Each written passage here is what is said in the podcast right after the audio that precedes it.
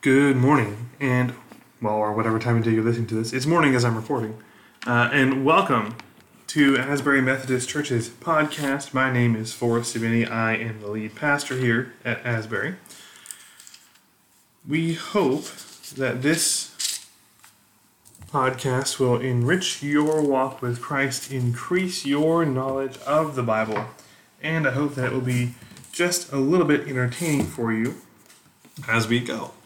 Now, this is a glorious, glorious morning. It's beautiful. The sun is shining, the weather's clear, and the San Antonio Spurs were just awarded the number one pick in the NBA draft. I have said for years that God is a Spurs fan. This just proves it. On a more serious note, um, we are now moving pretty quickly through Paul's letters because we have uh, kind of passed the longest of them. Um, they're they're put into the New Testament in in order of length, with the longest first and the shortest second. So as we go along, we're going to be reading through more and more letters each week because each letter gets shorter and shorter um, until you get to Hebrews. So that means that I preached this Sunday on Ephesians. I'm going to preach next Sunday on First Timothy, but we're, we're reading through uh, a few different letters between now and then. Uh, and so I'm going to try and talk briefly about some of them as much as I can. Um, there are several. Now, one of them is Philippians. Philippians is um, far and away Paul's nicest letter. He's, he's nicer in Philippians than he is anywhere else. You know, he like he he's he's just so much more gentle with them. Um, and uh, there, there are reasons why. Um, the the city of Philippi is situated in, um, well, it's what they would have called Macedonia. Uh, I, I, believe it would actually be modern day Greece now. Um, but if you can, um, if you can kind of picture, I don't know how familiar with you know the geography of Greece you are. Um, but if you can picture kind of the country of Greece, you know, it has, of course, um, you know, it's this long kind of peninsula coming down off the, the tip of Europe, but there's a, a sort of panhandle that runs uh, to the east towards Turkey. And on that panhandle, and if you want to take the time to like look up a, a map or something, you can. There's there's a smaller peninsula that comes off and it's got it, it looks almost like a like a claw or a hand reaching out from from the mainland because it's this sort of little fat chunky peninsula with three smaller peninsulas sticking off of it. Um, and and Philippi was just to the east of that. That may not be a useful description for many of you but we're working on a podcast here so we're doing the best we can. Um, the the city itself was named after King Philip II of Macedon, who was um, trying to remember. I believe that he yeah that would be Alexander the Great's father. Um, there is actually still a town there, but it's a small little village. Um, the ancient ruins are still there. Philippi, in Paul's day, it, it's the the city sits on on this road called the Via Media. Um, now, the Via Media is a road that connects the Adriatic Sea with not quite the Aegean. It's it's um, I forget what they would have called the straits uh, back then, but it comes to what would one day become Constantinople, the straits right across uh, the, the Black Sea, where the mainland of Europe and the and Turkey are just you know within spitting distance of each other. And that was a major economic route. Uh, you could ship goods across the Adriatic, carry them over land uh, to the Straits in Turkey. It was a major travel route for people who couldn't afford or didn't want to travel by ship. Uh, it was a major military road because if you needed to send an army from Rome to the Middle East, um, far easier to go across that road than trying to put them all on boats and carry them over. Uh, and so it's a very important roadway, and Philippi states are right on it. Now, before Paul's day, there were there was a massive battle near Philippi. Um, specifically, this fight is between the um, between Mark Antony and Octavian uh, and the assassins who had killed Caesar. Okay, so Caesar's dead. Um, Octavian, who will one day become Caesar Augustus, and Mark Antony are his sort of joint heirs at first. And they go into civil war versus uh, Marcus Brutus and Gaius Cassius, the, the sort of ringleaders of the assassination attempt.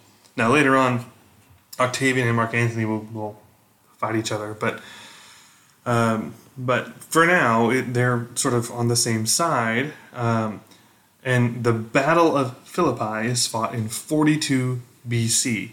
And this is a decisive victory for Antony and Octavian.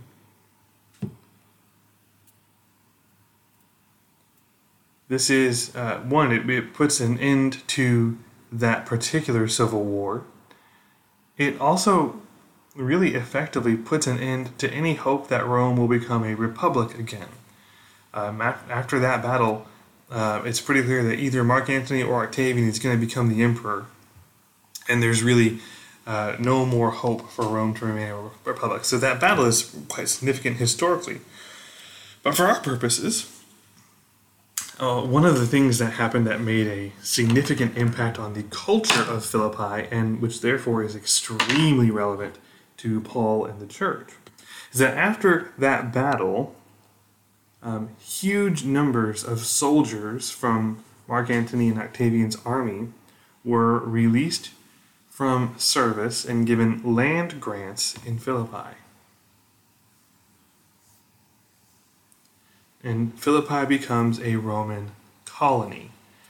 So Philippi is not like the other cities that Paul writes to. Um, Corinth, Ephesus, the, the general people in Thessalonica uh, or in Galatia. Those regions are part of the Roman Empire, but the people living there are largely natives who are just now part of the Roman Empire. Philippi is a Roman colony. It is established as an extension of Rome itself, and it's settled largely by the military veterans of Caesar Augustus's campaign, which means the people who lived there during Paul's day are the descendants, because this is over 100 years later. They're the, the, they're the descendants of those veterans. That means Philippi is an extremely patriotic place. Roman culture is very strong. It is beloved. They are extremely proud of their Roman heritage. You gotta know that the Roman Empire really took care of its citizens and its veterans. Um, Roman citizens did not pay taxes. Isn't that nice? Don't you wish that applied to us? Um, Roman, the, the, the taxes of the Roman state were supported by other people. Roman citizens didn't pay taxes. They had extensive legal rights um, that were not extended to non citizens and the Roman veterans were given land for free. That was the reward for service. Now, there was uh, a bit of a manipulation thing going on there because the, the Roman government didn't like the idea of all these uh, battle hardened soldiers returning home to Rome where they might cause trouble, so they gave them land far away. Um, you know, you kept them happy by giving them free land, which of course was a at that time, as it is today, at that time it was just about the most reliable way to build wealth.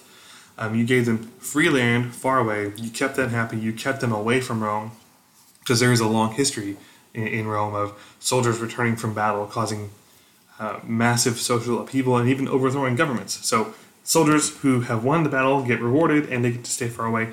That's what Philippi is. It is a Roman colony. It is steeped in Roman culture. The people there have every reason to be extremely unflinchingly loyal to the empire and to the emperor, who have taken really good care of them. And it's a pretty wealthy city because um, it is both on the Via Media, which is a major trade route across land, and it's a major port city with a big industry um, centered on the production of indigo dye, which is uh, which was an extremely expensive item in that day.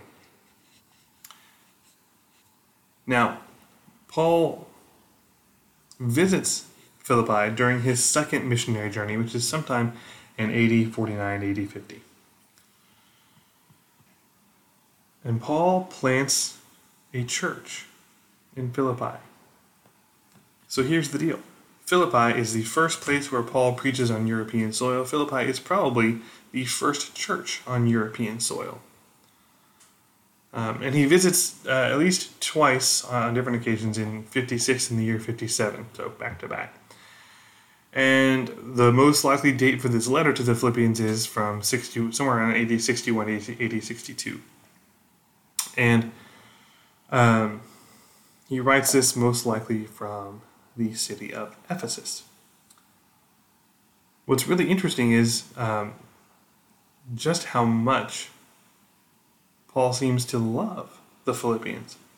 You know, other churches, they seem to have like all kinds of problems that Paul is trying to help them deal with, and he's trying to whip them into shape. And so many of his letters, a huge part of the content is Paul basically saying, you know, get your act together, you filthy animals. Philippi is not like that. Philippi, the, the Philippian letter to the Philippians is, is lots and lots of um, encouragement and there are probably a few reasons for that. Um, one is, of course, Paul has now not only planted the church but visited twice, and so he probably uh, it, it's it's likely that they did have some issues that Paul needed to deal with, but that he was there in person two years in a row and probably dealt with them in person.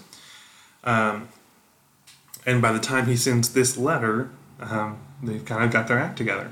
But the other reason is that because this church is in a Roman colony in an exceptionally patriotic city, they are probably dealing with hardship, with um, not persecution yet, uh, um, but certainly sort of ostracism, uh, more so than any of his other churches.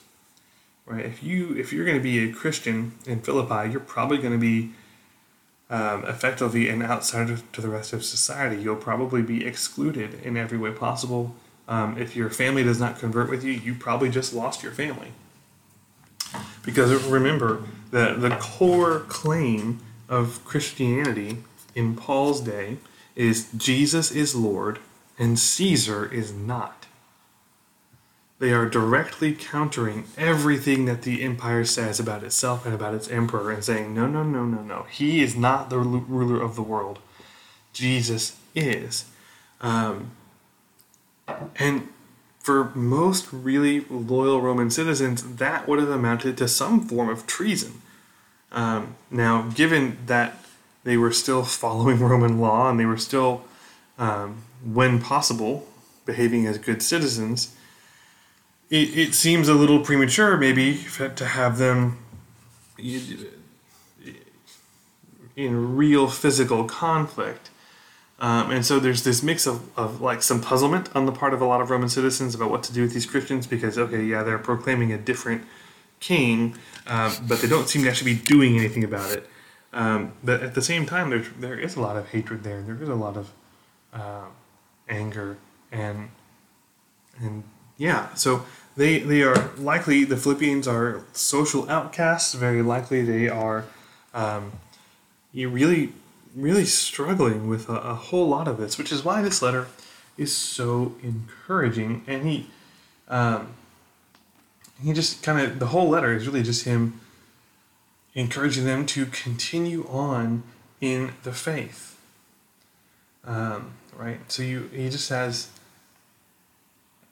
like here in chapter 1, um, not there, sorry, wrong place. Um, but like he opens up by saying, I thank my God in all my remembrance of you, always in every prayer of mine for you, uh, for you're all making my prayer with joy because of your partnership in the gospel from the first day until now. I am sure of this, that he who began a good work in you will bring it to completion at the day of Jesus Christ. It is right for me to feel this way about you all because I hold you in my heart, for you are all partakers with me of grace, both in my imprisonment and in the defense and confirmation of the gospel. so he encourages them, you know, you're on the right path, you're doing well, and and kind of shares with them just how much their own example and their own faithfulness has uh, inspired and encouraged him. Uh, again, very different tone from most of his other letters. Um, I'm trying to, yeah, he, he has things here where he just reminds them stuff, right? Like in, in 2.14, do all things without grumbling or disputing, that you may be blameless and innocent, children of God without blemish in the midst of a crooked and twisted generation, among whom you shine as lights in the world, holding fast through the word of life, so that in the day of Christ I may be proud that I did not run in vain or labor in vain. Even if I am to be poured out as a drink offering upon the sacrificial offering of your faith, I am glad and rejoice with you all. Likewise, you also should be glad and rejoice with me. Um, so need some some instruction there, some, but but not a whole lot. Um, so again, the letter is mostly just encouragement and love, and so the value for us today of reading Philippians really comes from um, needing encouragement ourselves. We we need our own encouragement from time to time, and we actually we you know we all live.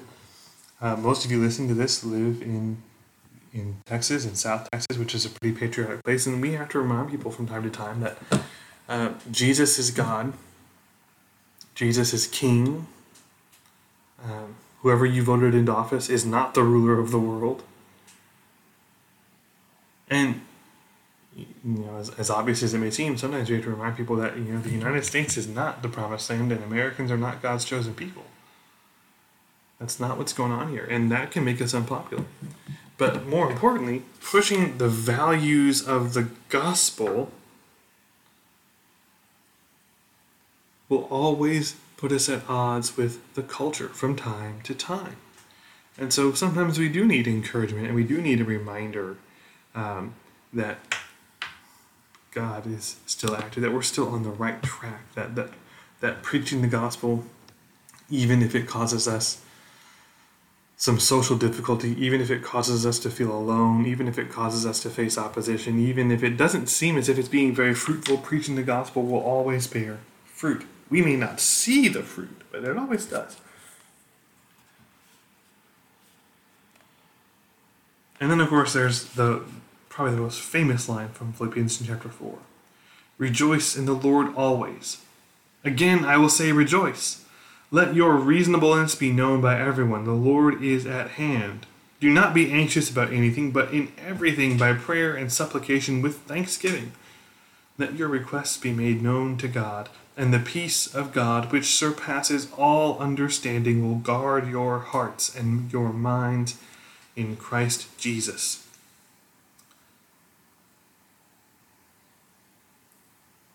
Don't you just love that verse? Rejoice in the Lord always. Remember, he's talking to people who have been probably kicked out of their families, who, um, if they own a business, probably are on the verge of losing it because no one will shop there except the other Christians. Um, they're they're struggling a lot. Rejoice in the Lord always. In many ways, I think the Philippian struggle is probably the one that's most similar to the struggle of the modern Christian in the United States because we don't face real persecution, but we do face, uh, especially now in light of all the things going on uh, in, in our Methodist world, we do face um, broken relationships. We do face um, we do face ostracism. We do face being social outcasts. We do face um, the judgment of the, the worldly society around us for our beliefs.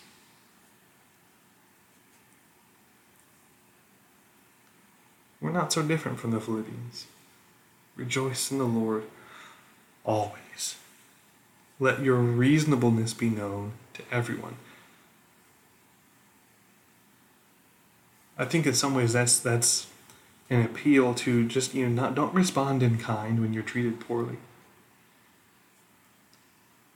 it, it's almost this, you know, if they're being accused, as you and I might be, of being um, unreasonable, unintelligent, illogical, of being, uh, you know, whatever other insults are hurled towards us, um, you can refute that with your actions and your behavior. And that's the best way to go. Now, this bit about don't be uh, anxious about anything, but in everything by prayer and supplication with thanksgiving, let your requests be known to God. Sometimes people will take that and use that as an excuse to um, say that people who struggle with anxiety or depression um, just aren't trusting God enough or, or um, aren't praying enough or uh, are sinning too much or whatever. Um, and that's just nonsense. Paul's not talking about people who actually have mental health issues. He's talking about the generalized anxiety that comes with their situation, um, the the worry that they have about what their businesses are going to do and how their family will, uh, you know, treat them and how how their kids will get along in a society that is going to look down on them for their beliefs and, and that kind of stuff. Not not the sort of thing that you might need. Um, you know, to see a, a therapist for, or that you might even need medication for, but the stuff that just the general stress of, of being part of a countercultural religious movement. Don't be anxious about it because God's got it under control. And if you're worried about anything, let God know about it. So that's Philippians. Let's talk briefly about Colossians. Slightly different. Um, Colossians is addressed to the church in the city of Colossae, or Colossae. I don't actually know how to pronounce those words. Now, this is an ancient city that is, uh, it's in what we would call Turkey now. Uh, back then, it would have been Asia Minor. That's how they called it. Uh, in the area of uh, Phrygia. Now, Phrygia, if you can kind of picture Turkey in your in your eyes, um, Galatia is like right dead center in Turkey. Um, and then Phrygia is just to the west of that. It is in it is on the interior of Turkey. Sort of, but it is more to the west rather than being right in the dead center. Uh, and so Colossae is a city that's that's in the middle of um, and, and kind of to this, uh, kind of on the southern portion of it. Um, I'm trying to pull up a map so I can actually give you more specific idea of what where it is because I always forget. Um, here we go. Okay, so it's it's if you can again if you can picture Turkey in your mind, um, it is very near to the southern coast of Turkey. Um, it's not on the coast; it's definitely inland, but it's towards the southern coast. It's it's quite a ways from the city of Ephesus. Ephesus is right on the west coast of Turkey, right right in the center of the coastline. Um, and if you just draw a diagonal line to the southwest, Colossae is in that direction. Um, again, I don't know how helpful that is here on a podcast, but you know, I do what I can. Um, it's referenced in, in, ancient times as this great, massive city, um, and, and, it is still in Paul's day a fairly important economic center, although it's not nearly as big as it had been before. Um, but there is kind of a weird fusion uh, uh, of religious influences. We call this syncretism, uh, where different religions adopt practices from each other. Um, you see this a lot today today in Latin America with um, with uh, Catholicism and some of the, the local native religions, and, and, as well as some of the the um, traditional African religions that were brought over with the slaves. If you ever are in a, visiting a, a, town in Latin America or in the Caribbean, especially, like I saw this in Cuba a lot, you'd be kind of going by someone's houses and you might see a couple of dead chickens laid out in front of the door, um, next next to their statue of Jesus. Um, and uh, so Col- had some of that going on with uh, with Judaism, with pagan influences, with Gnosticism, um, and it's been described as like this. Uh, the term they've described it as an angel cult, uh, which venerated the archangel Michael. Um, and, and the legend goes that the angel had caused a spring to form near the city. Um, and, and there's some kind of connection there with pagan deities like Zeus. Uh, it's a very odd religious religious mix. Um, and so Paul writes this letter to people who are in a town where there's some weird religious syncretism going on. Um, Paul mentions a, a, figure named Epaphras here in uh, chapter 1, verse 7. Right? Just as you learned it from Epaphras, our beloved fellow servant, he is a faithful minister of Christ on your behalf and has made known to us your love in the Spirit. Um, tradition holds that Epaphras is actually the uh, first bishop of the community in Colossae. Uh, Paul doesn't seem to have ever visited the city. He's heard of the Colossians' faith, but he doesn't seem to be visiting them. Um, uh, and in, in fact, in his letter to Philemon, Paul tells Philemon that he hopes to visit Colossae upon being freed from uh, prison. Philemon, by the way, is assumed to be to have been named as the second bishop of Colossae. So that's the city. It's it's an interesting community. Um, this particular letter, because he is writing to um, because he's writing to a church that's in the city where there's all kinds of syncretism going on and where people are used to taking elements of one religion and sort of incorporating them into another one. Uh, one of the things that is really the, the core of this letter is that Christ is the supreme power over the entire universe. And so there's uh, a doctrinal section in which he lays out the doctrine of the church. And then there is a section of the letter in which he kind of lays out um, what that means for your daily lives, which is a format you, you might have picked up on. In, in Ephesians does kind of the same thing, albeit in a bit slightly different way. Um, and so, uh, but Paul does this a lot. Now, so he does, he kind of has the first couple of chapters here are like a doctrinal section. So you have this section in uh, right after his greeting here in chapter 1, starting in verse 15, talking about Christ. He is the image of the invisible God, the firstborn of all creation, for by him all things were created in heaven and on earth, visible and invisible. Whether thrones or dominions or rulers or authorities, all things were created through him and for him. And he is before all things, and in him all things hold together. And he is the head of the body, the church.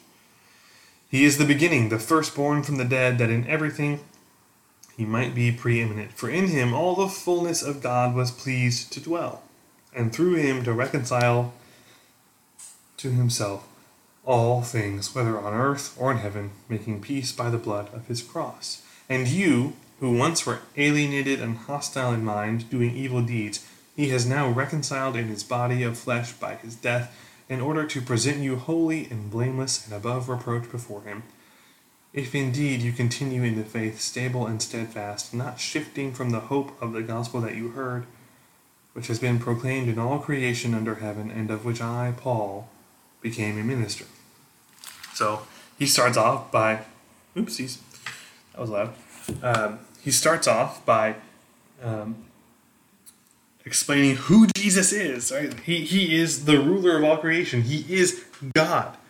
Um, let's not bring in other religions into this. He is it. He is the only one worthy of your worship. And he'll continue on.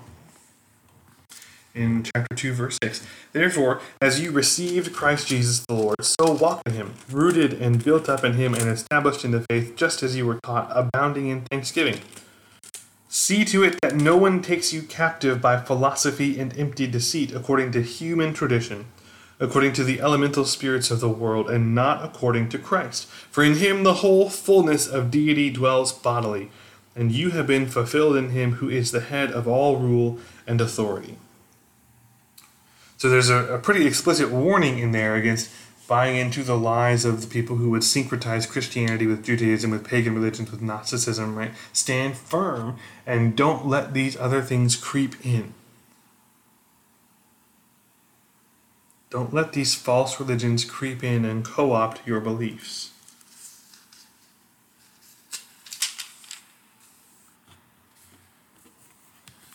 That's what he's trying to get the Colossians to realize that that their faith is not doesn't need um, the the influence of these other religions. They can reject them all because Jesus is all in all. And that is the letter to the Colossians. So we've covered Philippians and Colossians this week. We'll, we will be back next week with another podcast, probably covering another couple of Paul's letters. Until then, God bless.